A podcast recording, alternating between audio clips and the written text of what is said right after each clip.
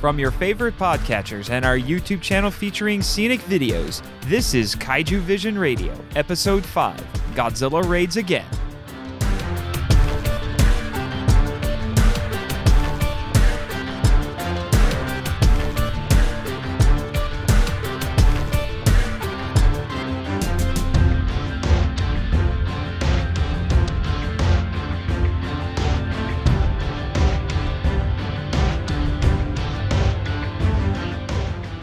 Hello, G fans and kaiju lovers, and welcome to Kaiju Vision Radio, a podcast about the appreciation of giant monster movies. and discovering their historical and cultural value. I'm Nathan Marchand, And I'm Brian Scherschel. and in today's episode, we will be discussing the first sequel to the original Gojira, which is officially titled by Toho as Godzilla Raids Again, released in uh, 1955. Our related topic for this episode is the Japanese Self Defense Forces. First, let's do our quick description of this particular film. You're listening to Kaiju Vision Radio. Godzilla is a force of nature, only this is a different member of the same species. He is attracted to and angered by bright lights that remind him of the hydrogen bomb that mutated him. Anguirus is the first new kaiju to appear in the franchise, also likely awakened by nuclear testing. Whenever he interacts with Godzilla, they fight for dominance like a pair of rival animals. Tsukioka and Kobayashi are scout pilots working for a cannery, and Hidemi is Tsukioka's fiance. Their motivation is to live and work peacefully. They're the most average set of human characters of any Godzilla movie in the series, which makes them unique. The kaiju plotline drives the human plotline forward as the two plotlines intersect throughout the film. Mostly, the humans are trying to avoid Godzilla, but he still impacts their lives, even though they move across the country. Initially, the military uses flares to deter Godzilla from land, but a conflagration created in an industrial complex by escaped prisoners leads him back ashore. Anguirus fights Godzilla but is defeated. When Godzilla shows up on an icy, mountainous island, the Air Self Defense Force attack is ineffectual. The problem is solved when Kobayashi's plane crashes into the mountains, causing a minor avalanche, which inspires Tsukioka and the military to fire missiles at the mountain, causing avalanches that bury Godzilla in ice. This story is straightforward and logical within its own parameters. The characters are easy to relate to. The special effects in the film are not quite as good as the original film, though the monster battle in Osaka does look good. Overall, the effects lack polish. The Godzilla suit was slimmed down to make the physically demanding fights easier on the actor inside. The film doesn't have the same dark tone present in the original film, though a few scenes do have some gravitas. As for fantasy versus reality, the film tries to present extraordinary events in a realistic fashion, like the first film, only with a second kaiju. The film is not very experimental, nor does it take very many risks. The movie represents an expansion of style from the original Gojira because it starts the sequels, because it's not such a dark film, and due to the kaiju battle, which becomes a regular occurrence in many Godzilla films. This is a quickie cash grab sequel, meant to capture a large audience and to earn some extra money while Gojira was still fresh in the popular culture. Although this might not be among the most popular movies among the fandom, the film was moderately successful in Japan, selling 8,340,000 tickets. While this isn't an epic film, and it isn't meant to be, the American version is not good at all. The editors added a prologue consisting of narrated footage from atomic bomb testing. Stock footage from low budget educational films replaced scenes from the original Gojira. The dubbed dialogue, especially for Kobayashi, is stupidly comical. Most of the subplot about Kobayashi looking for a wife via a matchmaker is removed, except for one scene and the photograph he has of a woman. And most of Masaru Sato's score is removed in favor of stock music. The film depicts the Japanese working class, giving the audience a look into the lives of more average people affected by the kaiju. We see a more modern, Western style courtship between Tsukioka and Hidemi, showing the continued change happening in post war Japanese society. This relationship is contrasted with Kobayashi's use of a matchmaker to find a wife. While subtler here than in Gojira, the anti nuclear theme is once again present, especially with the appearance of a second Godzilla, making good on Dr. Yamane's admonition that another such creature would appear if atomic bombs continued to be tested. There's also a looming sense of powerlessness against the threat of monsters unleashed by the energy of nuclear weapons. This concludes part one of the podcast. You're listening to Kaiju Vision Radio. Part two of the podcast will be our opinion and discussion of the film in question. In this case, I would say it's okay. Yeah, I think it's going to turn out that I like this a little bit more than you like it, and I've seen it. Every time I see it, I think I like it just a tiny little bit more. Well, this was one of the last Godzilla films. I think it actually might have been the last Godzilla film that I that I saw for the first time. It was released on VHS only once, and that went out of print and it was difficult to find. And then by the time I actually did see it, it was the terrible dubbed version. Then, when it was finally released on DVD about 10 years ago, I was excited to actually see the original Japanese version. I had wanted to see it because I'm a fan and I'm a bit of a completist, and I thought, okay, this is noteworthy for at least a couple of reasons, so I want to make sure I see it. And then when I saw it, I just thought, hmm, yeah, it's okay. It's not a terrible movie. I saw it really late in my first viewing list for the series too. And I think that this movie gets a little bit too much criticism. Again, it's the fallacy of wanting to see the same thing over and over again and trying to measure up this second one, which is a pretty small movie, and trying to measure it up to the original Gojira, which if you start doing that with every sequel, then you're going to be disappointed a lot because the first one is one of the absolute greatest. And so I guess if you don't set yourself up for disappointment by thinking the next movie is going to outdo the original every time, then I think you'll be okay as far as as long as you don't judge it too much. This movie is much like Son of Kong in that it's a sequel to a seminal film. It was put together relatively quickly inside of six months to a year in order to cash in while the first movie was still fresh in people's minds. So, you know, it does lack polish, you know, compared to the original. But again, you know, you can't really catch lightning in a bottle again, you know, with these sorts of movies. One thing I do like about it is that it's our first monster on monster fight, and this is really exciting. Oh yeah, the, this the fight in this is brutal. It's dirty. It's bloody. I mean, it's unlike anything else that we would see in the Showa series really until the seventies. Yeah, Anguirus is the second monster introduced in the Gojira series, and every time that they're near each other, they end up fighting and the fighting is animalistic and natural. It's not like it's a wrestling match between two guys in suits. It comes off as a genuine battle between two creatures, and there there aren't any human motions or mannerisms, and so it feels really real this time. And there isn't a bunch of gadgetry in this movie either. It's just plain fighting. I think one major thing with this movie is how this is really I think for people who don't like the whole sumo wrestling stances and personality that that the kaiju battles have later on. I think this is your movie. I mean, this is a really good early film that does not. Um, they act a lot more natural when they're fighting instead of uh, the stances and the you know, the posturing that ends up later on. And so I actually kind of like this for that reason. Yeah, in fact, it ends in a, a fairly brutal fashion. Godzilla bites Anguirus on the neck until he bleeds out quite a bit and then lights the body on fire.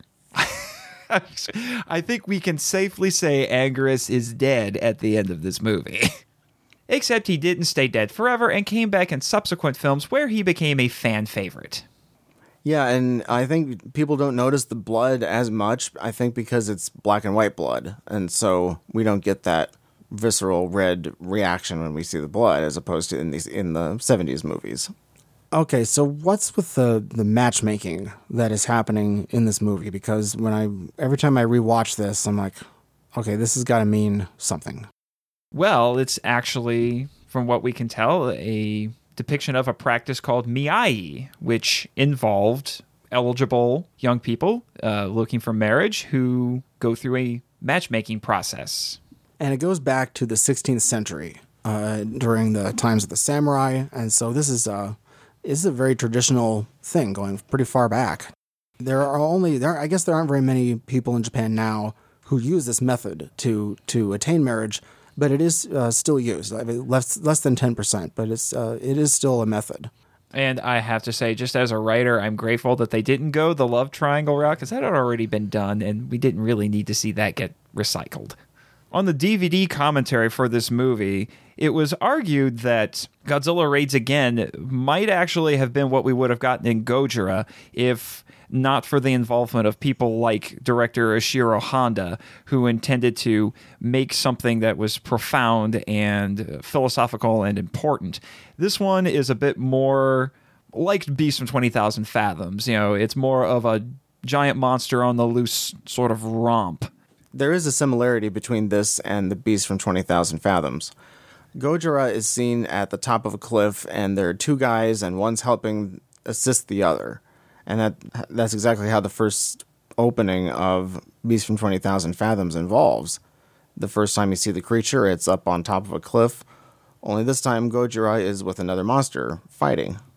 B movies in Japan are different than B movies in the US too, and like Takashi Shimura, he's in this one, just like the original Gojira movie, and he's the greatest actor in Japan, remember? And so these were contract actors, and there wasn't that kind of perceived damage to actors who were in average films. Instead of the movie bringing a prestigious actor down, the prestigious actor brought the movie up. Yeah, in in fact, it's what's interesting is Dr. Yamane is the only character to carry over from one film to another in the Showa series, and I think it's a it's a nice little touchstone to have in there. It's a familiar face and a familiar character for the audience to latch onto the movie depicts people who are pretty average, and I think that's not a bad thing. I, I can survive without scientists and military people holding the primary roles. It's a good attempt to depict the lives of average citizens whose lives are negatively affected by Gojira. It's something that I wish we had seen more often in these movies. I mean, these films are already replete with military types and scientists and reporters. It's a nice change to see just regular by our standards, blue collar sort of workers being affected by what's going on. I think the effect on average people doesn't affect us as much because it's not a city in our country that's destroyed in this movie. And it's not people in our country who are having their jobs destroyed by virtually unstoppable forces like kaiju. The human parts of the movie have a little bit of a soap opera feel to them sometimes, and they don't do much for me, but this wasn't meant to be as huge of a movie in that respect, of course. The movie also, in a little way, rehabilitates kamikaze pilots, you know, taking a little bit of that shame away. Not a whole lot, not like it's a big focus, but. That's something I hadn't really thought of before because that is more or less what happens to Kobayashi at the end of this movie. He makes a bit of a suicide run at the end, and it's becomes the key to how they figure out how to defeat Godzilla in the end. While this movie certainly doesn't have the gravity of Gojira, there are a couple of points where I do feel that the film was attempting to reach that sort of level, including what is honestly my favorite scene in the entire movie, which features Hidemi. She's sitting in a house, it's dark, and she's looking through a window. And through that window, she sees Osaka in the distance and it's on fire. And she just has this look on her face. I mean, the whole scene is communicated entirely through that actress's expressions. There's no music, there's no sound effects, there's no dialogue. And she just has this look on her face that says, The man I love is over there right now in that city, and I don't know if he's alive. She knows that there are kaiju on the loose and they are fighting. The military is attacking the kaiju, and there's all sorts of chaos breaking out over there it, it's it's a haunting moment, really. I mean, it, it almost sticks out like a sore thumb compared to the rest of the film. Another scene that's like that, though, where there's a little bit of gravity, is when the city goes on blackout and all of those lights go off. And so I'm that has got to be like a war reference. Yeah, I was thinking that as well while I was watching that because I mean I don't know if that was a common practice in Japan. The citywide blackouts, okay, it was, but it was certainly a common practice by both Britain and the United States in order to curtail bombing runs. But on the other hand, a major difference with this movie is its attitude toward the destruction. There are just some very effective just you know depictions of destruction in this, the aftermath much like in Gojira, but then the characters' reactions to it are very different. And even the film's handling of it is different. what you see in this one is more just property damage. You don't see people suffering, really. And then when you see the characters, they're standing in the office of what was once their workplace and they're making jokes. You know, I mean, you can interpret that as them using humor as a coping mechanism, but it just seems so weird when before it was people crying and mourning about people who had died and the and you know and the fact that they just saw their the city they love be destroyed. And then you know they start talking about what they're going to be doing after all of this just the normal mundane things that they had going on. It's very strange. And you you just made light of what I think is a, a continuum in Godzilla movies, where on one end you have depiction of the direct victims of the destruction in these movies, and on the other end you have none of it.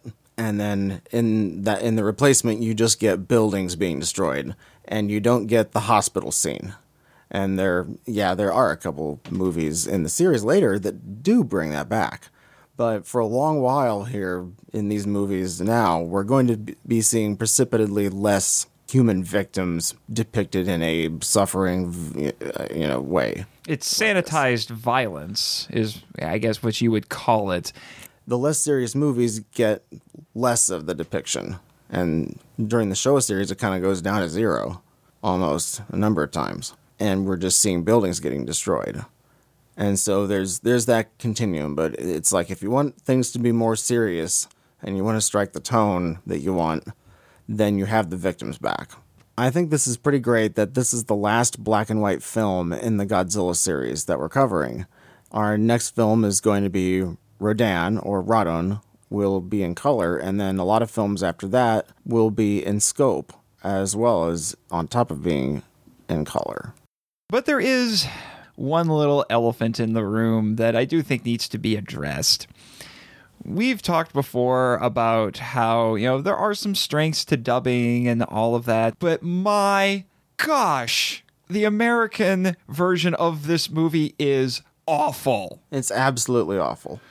I mean, yes, it's not a great movie, but the the dubbing, the re-editing and everything in this just totally undermines everything in this movie. It shifts the tone and changes the characters. It just it, it just it ruins everything to the point where it's almost too unbearable to watch. It's that obnoxious. I mean, personally, I would not really want to rewatch this uh, that version unless I was going to riff it.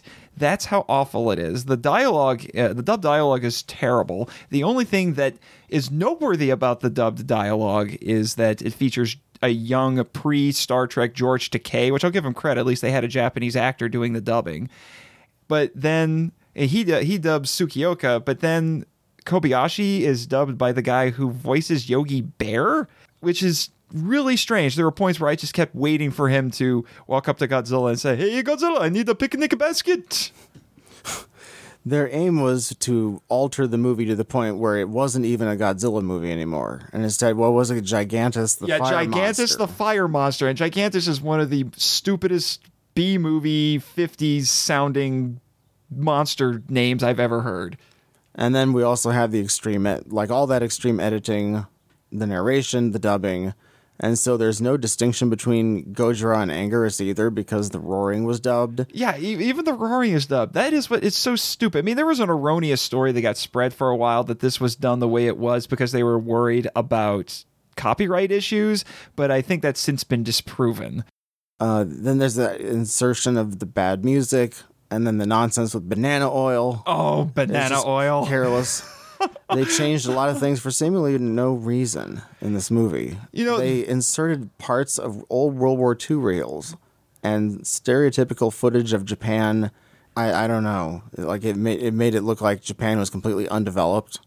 Yeah, and but for me, besides the banana oil comment, which even George Takei said at that point was an archaic phrase. It was more of a World War II thing. So I think he, but still to this day, George Takei gets asked about that particular thing. So it's it's really stuck out to him and to other people. But for me, I think one of the most grievous things that happened in this was that the insertion of that bizarre educational film. I don't even know what the heck that was.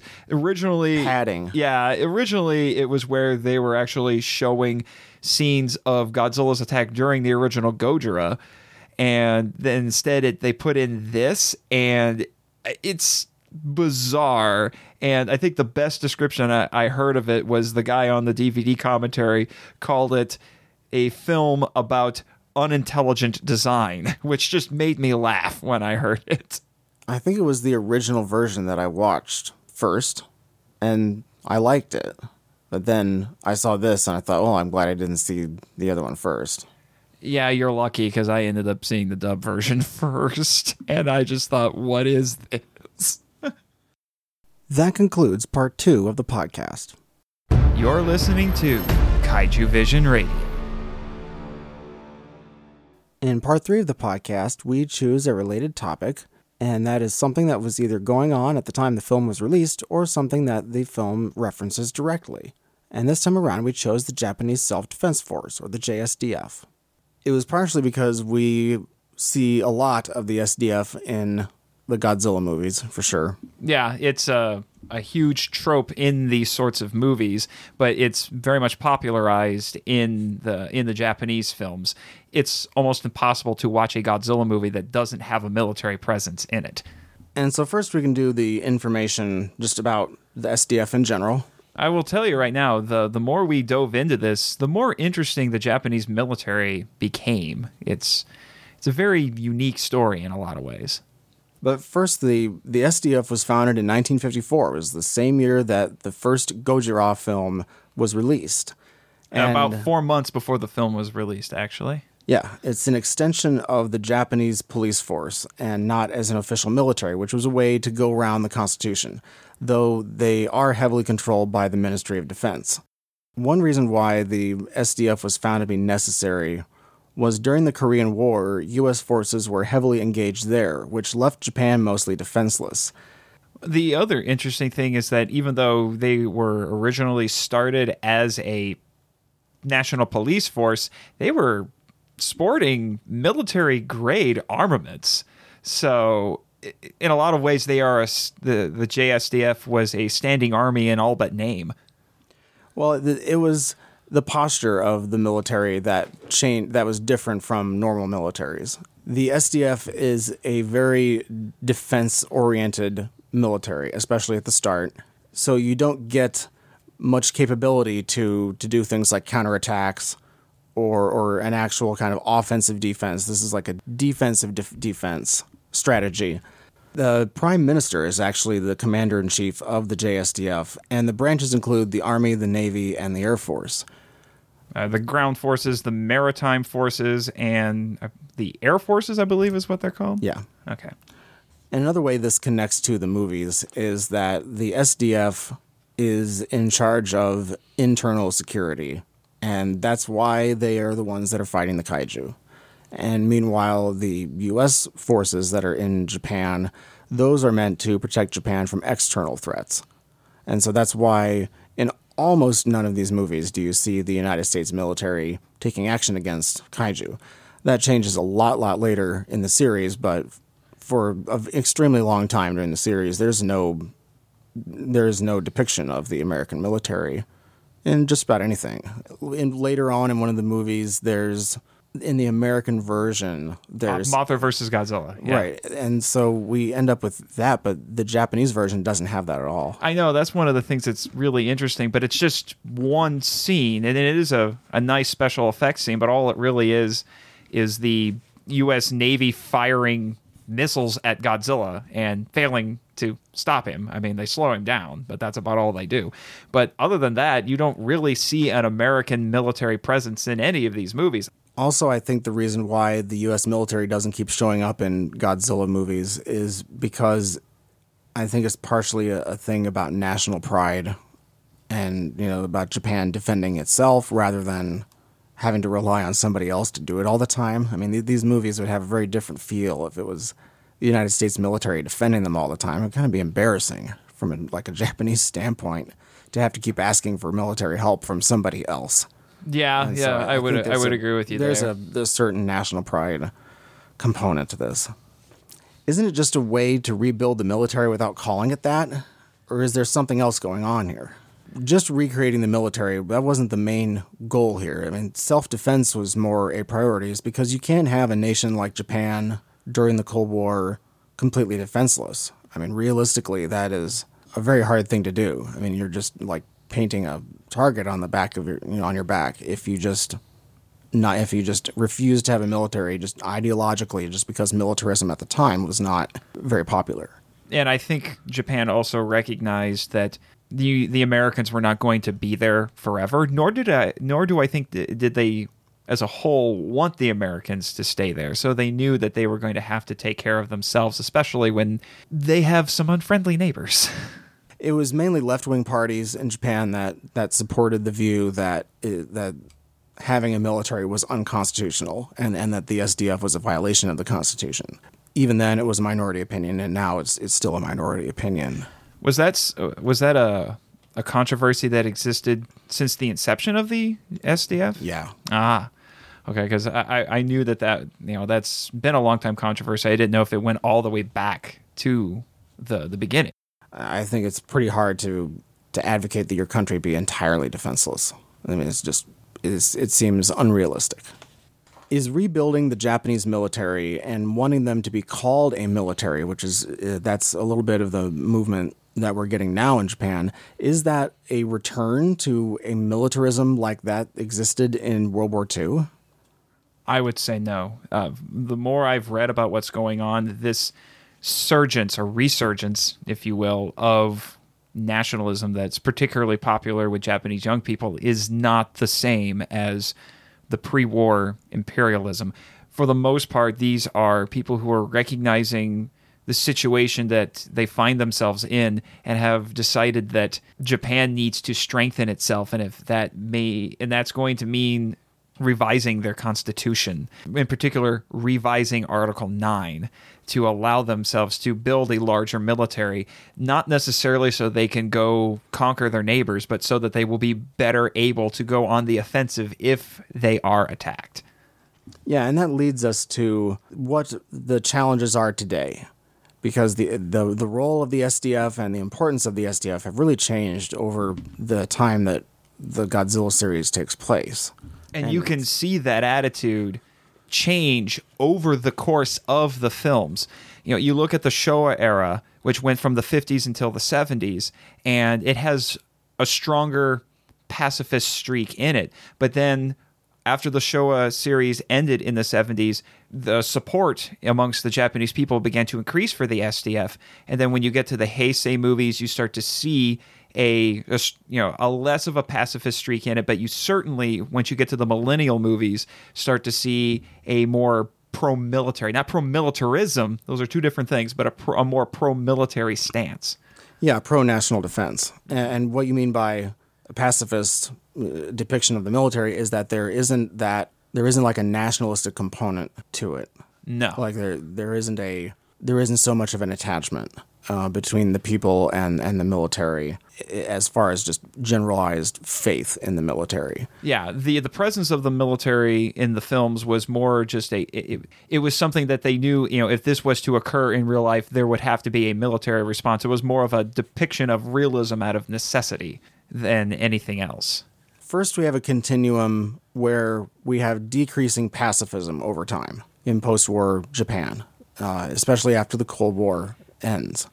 And so that that's one big sort of macro trend that we're looking at as we go through the Godzilla era. Another continuum would be increasing faith in and patriotic feeling in the military, and and, and an increase generally of the attachment that the Japanese have to the military. They feel and they support it more over time. The third continuum is an increase in Japanese support for the US Japan alliance, like from 1960. And nowadays, the support for the alliance militarily between the US and Japan is very high. And among young people, it's quite high too.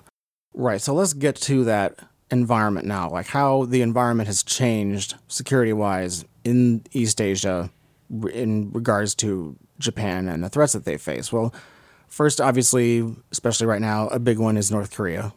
And North Korea threatens nucle- everybody. Yeah, and their nuclear program and their ability to hit Japan, specifically U.S. military bases, in uh, either a non nuclear or a nuclear even attack.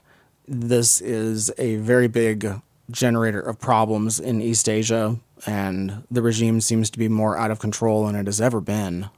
And there's a great amount of worry in Japan about this because North Korea is so close to them. Besides North Korea, probably the biggest problem in the in the region is the rise of China and its increasingly larger and very much modernized military. Also, and there are a number of Chinese military bases that have been built on coral reefs in the South China Sea, and that is obviously for the projection of uh, Chinese military power.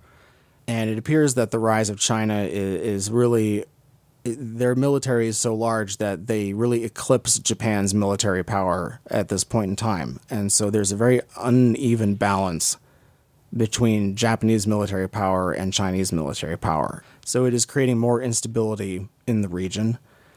There are also a number of island disputes that Japan has between Russia, South Korea, and China, particularly China in the Senkaku Islands.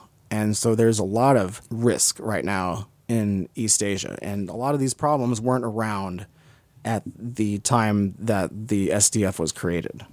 Given the security environment that Japan finds itself in now, it, it's very hard to advocate that, that everything should just stay the same.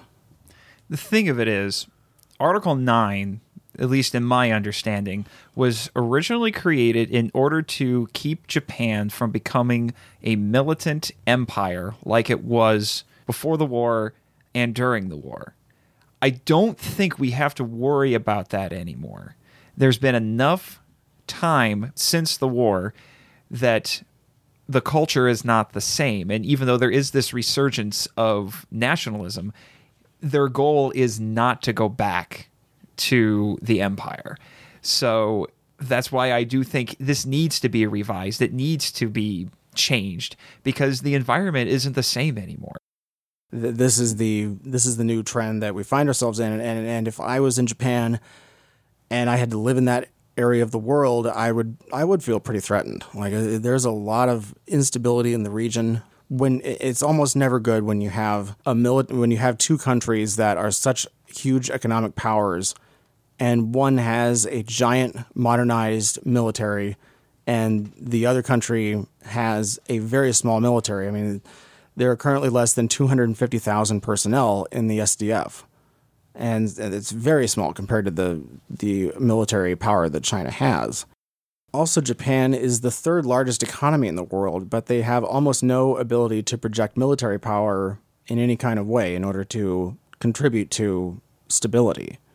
And so, with, with that, you also have a, a big disparity is between Japan's economic power versus Japan's military power not only are they the third largest economy in the world, but they they also have the eighth largest military budget in the world, which seems impressive to be on the top 10, but considering you're being eclipsed by people like the United States and China, it's very much a distant eighth place. I mean, it's those two countries are in classes all their own compared to everybody else in the top 10 there's also a demand in Japan now that, that wasn't as strong before, and that's to have Japan be a normal country. And well, part of a normal country is to have what? Is to have a normal military. And, and so these these things all kind of go hand in hand. It's my belief that over the time that we see the Godzilla movies, we are watching Japan become a more normal country.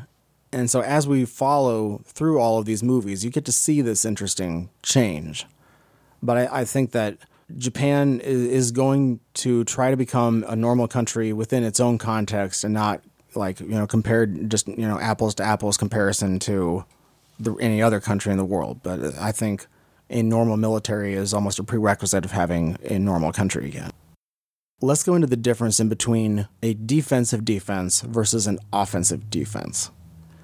And so a defensive defense is simply protecting only stuff that's within your borders and not going about any kind of retaliation or attempting to neutralize the the threat that you're faced with at that time.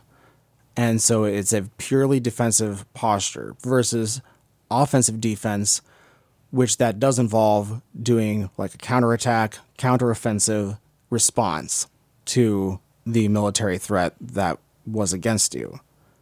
And so the, that's the difference in between those two postures.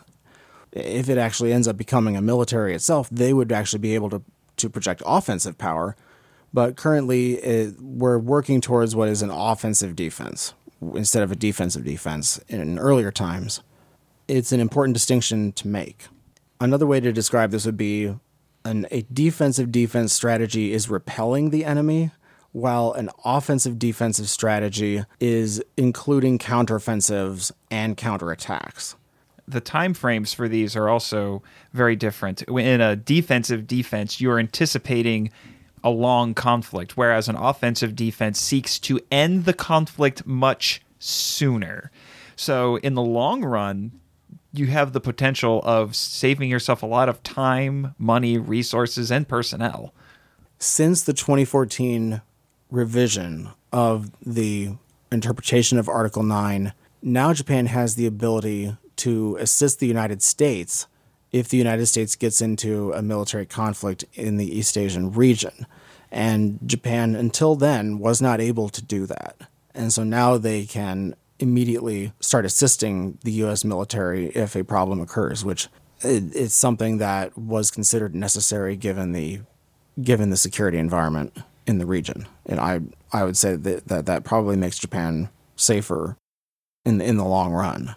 And obviously, it works both ways. That, that the United States military would be able to help Japan if a conflict occurred, and, and the strengthening of the U.S. Japan military alliance is, is a big goal of the current government in power too.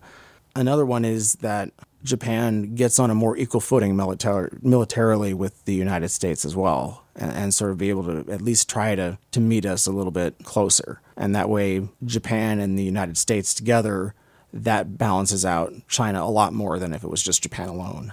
Would you also say that you know this uh, you you touched on it a bit Brian but the the alliance is mutually beneficial for both Japan and the United States because you know, with things like North Korea and you know making the region more volatile, we need a staunch ally over there right now. Like I said in episode three about the first Godzilla film, I touched on the fact that Japan ended up becoming the favorite son of the United States in the region, and and obviously Japan is our closest ally in the region, and that partially, especially during the Cold War, the military bases served the function of increasing the ability of, of the United States to project military power in the region. The recruits for the SDF tend to be from more rural prefectures. I think it's a thing where the people who are live in the urban areas they have more access to a lot better jobs for like corporations and stuff, which that obviously is a higher sort of status than than being in the military is not all that desirable of a job either, especially with the labor market so tight the way it is in Japan. And so the military just isn't one of those huge goals for, for people who want employment. Although I have heard that recruiters still have to work a little bit to persuade prospective recruits in order to get them to join. Yeah, and they can resign at any time too.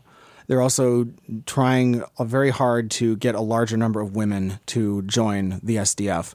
And they're doing programs like allowing uh, daycare facilities and things like that so that women have more free time to be able to, to join the SDF and make a difference there. They're also allowing them to join a greater and more diverse array of fields within the SDF as well. When the, the SDF was first formed, they were only allowed to join their uh, to join as nurses, but now they're I think they can join I think about 80% of the of the divisions that are within the SDF. They just can't be in direct combat, which is interesting. I think you can see this reflected in in the Godzilla films. You start to see a stronger military presence, but also more women. You start to see as part of the military as the films progress as well. They refer to it as improving the work life balance. So, having improvement and establishment of childcare facilities and other things such as the development of gender advisors, and that would include the perspective of eliminating gender disparity in international peace cooperation efforts. One thing that has to be dealt with is the we've run into this term the gray zone, and we wanted to try to try to define that and and how that is perceived as far as threat levels in Japan. And a gray zone is the space in between total war and peace, where it would be a smaller than full scale systematic military attack by a state, but is still a threat to Japanese security. And so this would be like a, a small operation I possibly, for instance, China invading the Senkaku Islands with military people disguised as not the military. Historically, the, the SDF has changed over the years, but it seems to be a pretty slow process so far. Yeah, the in fact, uh, 2004 was considered a, a major turning point in the history of the the SDF because they deployed 600 ground troops into Iraq to help with reconstruction efforts, and it was at the behest of the United States.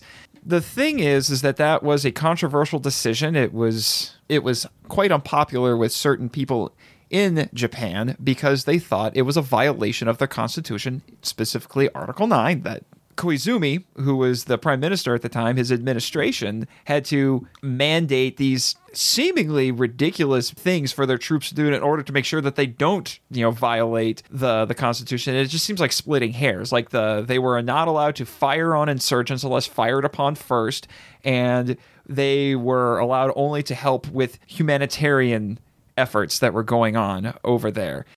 And it's also the first time since World War II that the Japanese had made a major foreign deployment. So it was a very important moment in the history of the self defense forces. Another thing that the self defense forces have done more recently is there is a, a military base that Japan has in the African country of Djibouti. And it's uh, to protect the shipping from the Somali pirates that are in the Indian Ocean. So that is another mission that the SDF has had, which is to to protect Japanese interests abroad. In June of 2009, the Diet finally passed an anti piracy bill that allows them to use Japanese naval forces to protect non Japanese vessels against the Somali pirates, which that's a, another indication that the Navy is able to reach out more than just protecting Japanese vessels and instead contributing to security eh, over a larger larger extent. Here's the big question that I have, and that is Is being a Godzilla fan about being a pacifist? Brian, you and I, we both love Ishiro Honda.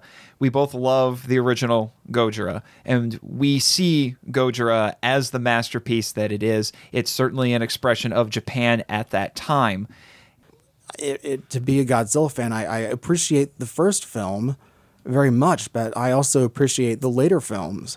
And I think you have to understand the lesson that these movies are trying to show us because it, especially the later ones because they they track the the changes in Japan's feelings about the military overall. And I don't think that I don't think that it's swinging back the opposite way back towards imperialism. I don't think I don't think that at all. I think Japan's nationalism has been a lot more nuanced than that.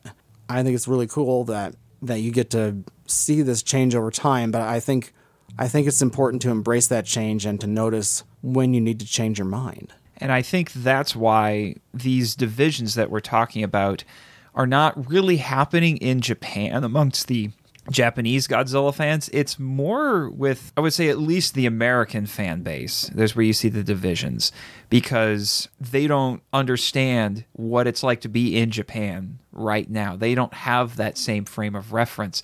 And oftentimes they're filtering it through their own culture, through their own politics, and not seeing it for what it really is. Yeah, and I think we have to have the faith for it, and I think we need to adapt. You know, you, you got to be able to adapt to when the situation on the ground changes. If you keep looking back and looking back at about how great things were, you you are ignoring the fact that now the Japanese are more for the US Japan alliance than in previous decades and that there is a closer connection in between Japan and the United States than ever and so I don't see that as a return to imperialism at all.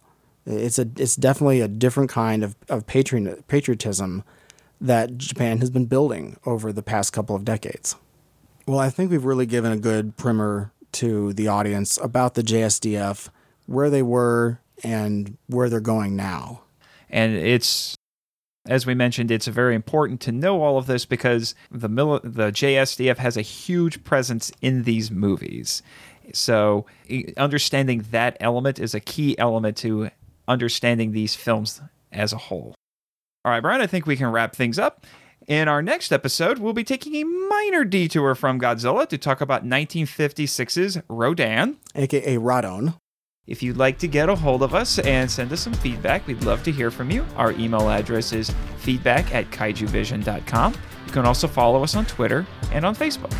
Our podcast is available on Google Play, iTunes, Stitcher, Blubrry, TuneIn, Podcast Addict, our YouTube channel, and on our website, kaijuvision.com.